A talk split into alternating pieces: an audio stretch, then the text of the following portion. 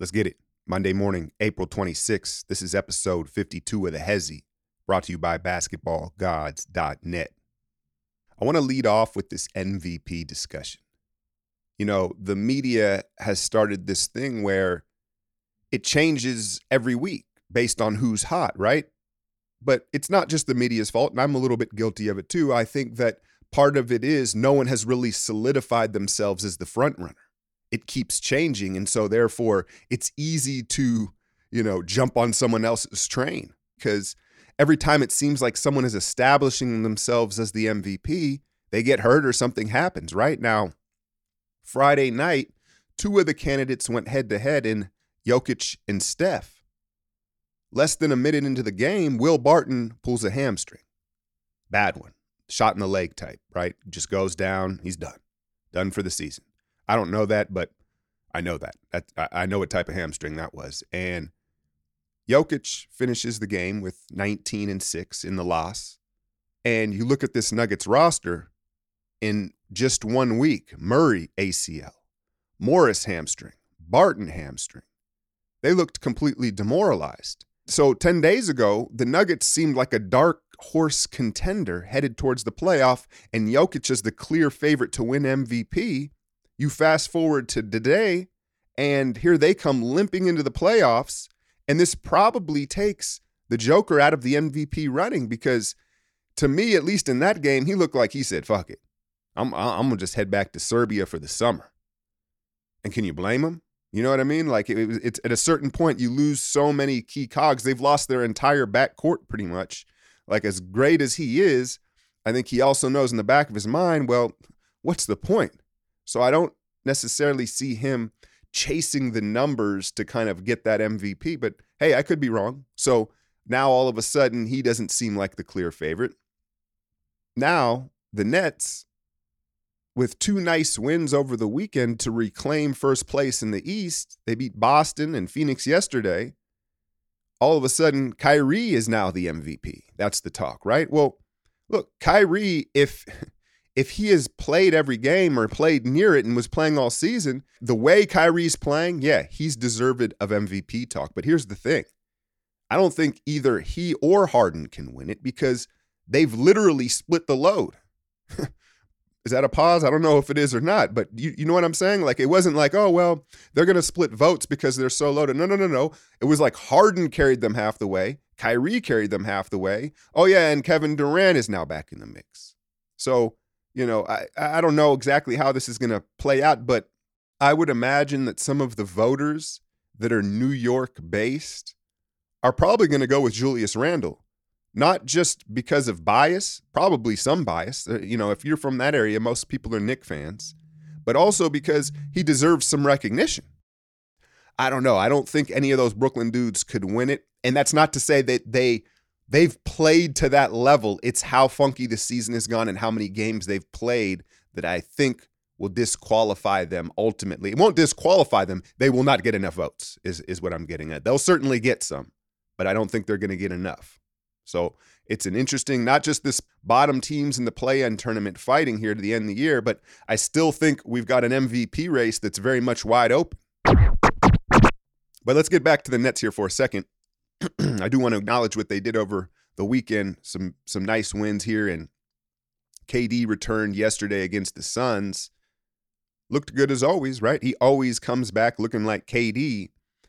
I do think we're starting to see him adapt a little bit of an old man's game, and I'm here for it. I'm here for it, especially being one myself on the court at this point. But what you're seeing from him is he's doing everything super efficient, no playing with the ball, and then it's at a different pace, if you notice. Now, obviously, he's coming back, he's feeling his way out, but he's playing a lot more in second gear.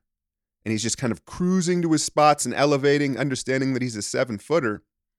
And he continues to score more points than minutes played 33 points in 28 minutes last night, or I should say yesterday afternoon.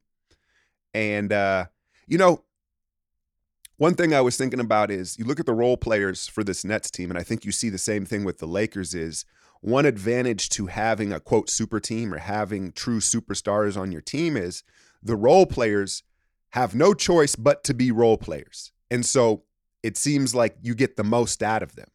Right? There's no there's no confusion. There's no like, "Hey man, I think I should be starting. I need more touches." No, you do exactly what's asked of you because you understand what this team is and what the possibilities are. If you put some of these guys on, let's just say Minnesota, right? Then you, they're they're going to get out of pocket. They're going to try to do more than they can, or they may not buy into their role because the team isn't a contender. They're not that good, so they probably think, "Well, why am I doing this?" And you don't get that when you have an absolute contender, a power like the Nets or the Lakers. The role players, they're going to play their roles. And so that's one of the advantages of being a team like that. And I think that's why you see the Nets, even when Kyrie's out, when Harden's out, it doesn't matter who's out, they're always competing. Likewise with the Lakers, it's because those guys are sticking to their roles. Now, for the Suns, who took the L yesterday, book 36, I, I'm I'm a little concerned because what I think I'm seeing here is is is DeAndre Ayton going to step up here in the playoffs, right? And you look at his numbers yesterday, you say, well, he had 20 and 13. But within the context of the game, and if you watched it play out, it wasn't enough, man. And I've talked about it a little bit. They're going to need him to dominate in certain playoff matchups in certain games. And I just don't think the trust is there with his teammates. You know, there was a play about eight minutes to go. The game was still competitive. Chris Paul has it at the top. Ayton sets a screen, and Paul kind of throws him open. He, he a lead pass as he's supposed to roll, and he just never rolled. And at quick glance, I think you see with Ayton, you're like, oh, his hands, like he's not catching, you know, his not his hands. But is it is it not his timing? Because it almost seems like it's his timing more so than his hands, and so that's why he's you know mishandled a lot of these passes, and then you see them stop giving it to him. Because the reality of it is, is yeah, the numbers looked all right. He took 12 shots yesterday. He took 12 shots against a team where you circle that center matchup as your advantage especially if you have a number one pick in that position. And so I'm just curious to see what this first playoff experience looks like for DeAndre Ayton and Devin Booker. He's still young. They're still so young. There's still a lot of growing to do, but I don't know if we're going to see, you know, uh, I, I won't be surprised if it's a disappointing first playoffs for DeAndre Ayton in, in particular. Boston, after losing to Brooklyn, they get their shit packed in by the Hornets yesterday. I know y'all saw that clip in the beginning of the game where Tatum back taps it and who was it? Was it Rozier steals it for the dunk? And it's just the bad body language everywhere, right? With Boston. And again, from an outsider's perspective, I point out how different Tatum and Kemba look when Brown is in the lineup. I don't know what it is, man. That's not a diss to Brown. Like, look, I'll take Jaylen Brown right now as a Warriors fan. Like, I love Jaylen Brown, but just chemistry. I don't know. I don't know, man. And I think that Portland and Boston are very much in the same spot.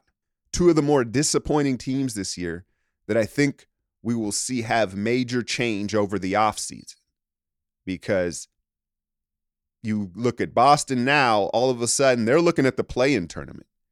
You know, they'll they'll have one one good win and then they backtrack. They take one step forward and two back. Portland is fading fast. Five in a row now that they've lost. They get swept by Memphis over the weekend, who they're competing for in that, you know, to get out of that play in tournament. And so, yeah, I think those are two teams where you've got stars, you've got talent, it's not working. And so, I don't know. I'm not saying they're going to trade between each other, but uh, if I'm another team, I'm calling both of those GMs this offseason to see what can be done because I think they're going to have to shuffle things up. Let's give Memphis a little bit of love here. Ja Morant, watching those highlights all, all weekend against Portland, he was just stunting on them, right? And look, I know I've questioned Ja's shot selection and some of uh, some of his his pizzazz, right? I think sometimes it's a little bit extra, but there's no denying it, man. I got to admit, like when the shot is dropping for him in particular and he's playing well, there's an Iverson esque aura to Ja. Not so much like as a scorer, right? He's nowhere near the scorer Iverson was, but just the flavor and juice he brings to the court. Um, yeah, that's just that's just who comes to mind when Ja's going to me. And again, they don't quite do it the same way, but there's just a swagger that's similar that I haven't seen since Iverson. And here comes Memphis. They look like they're going to make a push for that sixth seed and get up out of the tournament. Jackson Jr. is back. He did not play in both those games, you know, the load management and all that. But if Ja is going to, because he was struggling, remember, he, he hurt the ankle a couple times. And so maybe some of it was that. But if he's going to, Ja's going to take a step here towards the end of the season and give them a push as they get Jackson Jr. back, their depth. Uh, I like their coach. The dude, what's he, he looks like he works at Big O Tires, but he he can coach. And uh, so here comes Memphis. They, they may be that team that the other teams in the playoffs are looking at like, eh, don't really want them to come out the tourney. Don't really want them to. What else happened over the weekend? Here's a stat for you. Saturday night, Zion became the quickest to score 2,000 since Jordan. 79 games to score 2,000 points. I thought that that was cool. That's an actual stat that's interesting, right? You hear so many stats now on ESPN, and that one was like, oh, okay, okay, that kind of means something. Quickest to 2,000. That's that's interesting. He, how efficient he does it. But the Pelicans, again, I've already, I've already went on my rant about the Pels, so I've I've kind of stopped watching them. I'm not even going to front. There was that second Sixers Bucks matchup that I was looking forward to, hoping it would be a uh, you know, full squad for both of them, and we could kind of get a little playoff preview. But the Sixers packed it in. No Joel, no Ben, and the Bucks rolled them again, so that was a non-game. But how about the Hawks beating the Bucks last night on the back of Bogdanovich? Now remember the Hawks, no Trae Young. He rolled that ankle bad last week. And Bogdanovich kind of is the beneficiary of those touches and having the ball more, and he goes nuts in the second half six threes, 32 points, and the Hawks catch the Bucks. I've always liked Bogdanovich, man, and I always felt like he was the type that would flourish in a bigger role, right? He was in that congested backcourt in Sacramento. And why I thought that is because you can tell he has a star mentality. He may not quite have star talent, but the mentality is there. And so I think what Atlanta is finding is the more you empower him, the better to an extent, right? He needs volume. You'd see him in Sacramento, he play 18 minutes. You're like, I like that dude. He's pretty nice, but 18 minutes, he kind of needs the ball a little more, right? He, he's a combo guard. And so, you know, if he can hold on and hold the fort down for Atlanta while Trae recovers, I'm much like the Suns. I'm curious to see what Atlanta looks like in in their first playoffs with with this young crew. Final game of the weekend Sunday night was Warriors Kings. It was an ugly one. It was an ugly one. You saw Wiggs get the stop late on Harrison Barnes, but Barnes ate his ass up like a cupcake for about three quarters. Barnes won that matchup. And I know there was some different guys on him, but Barnes had a hell of a night. And you saw the Warriors damn near give the game away. It was just terrible execution late. Steph gets a piece of it. Was it Holmes? Holmes, there was an offensive rebound. Holmes is going up. Steph gets a piece of his arm. There's a no call and the Warriors pull it out at the free throw line. Here's the thing Warrior fans need to acknowledge for everything that Steph is, he is not great with the ball late in games. I think that that's kind of undeniable, right? And I'm not talking about shooting. I'm not talking about clutch. Who do you want taking a shot? I'm talking about ball security and executing up five, up three, or whatever it may be, you know, with 40 seconds to go. And I think part of it is if you just look at his career, look at how his career has played out. One, he plays off the ball more than any other lead guard in the league. And then two, he was on such a dominant team for so long, there was less opportunities for him to get good at executing late in games like that, as far as just possessions. Because he threw one away yesterday, and then and the Kings threw it right back to us too. But I'm I'm just saying it's it's undeniable like you got to feel nervous. I know I do Warrior fans like with with trying to execute late and Steph the ball in his hands. Cuz you want the ball in his hands because obviously he's the greatest free throw shooter of all time, but sometimes he's just, he just makes some baffling choices with it. They dodged a bullet last night in Sacramento and everybody's just jumbled up in that play-in tournament. It's going to come down to the final week just like the NBA wanted. What do we got tonight? I had mentioned it before.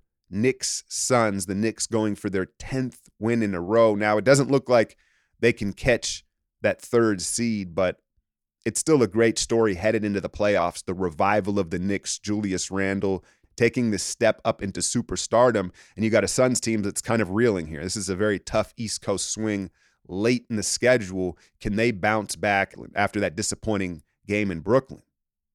This is the Hezi, brought to you by basketballgods.net. I'm out, y'all.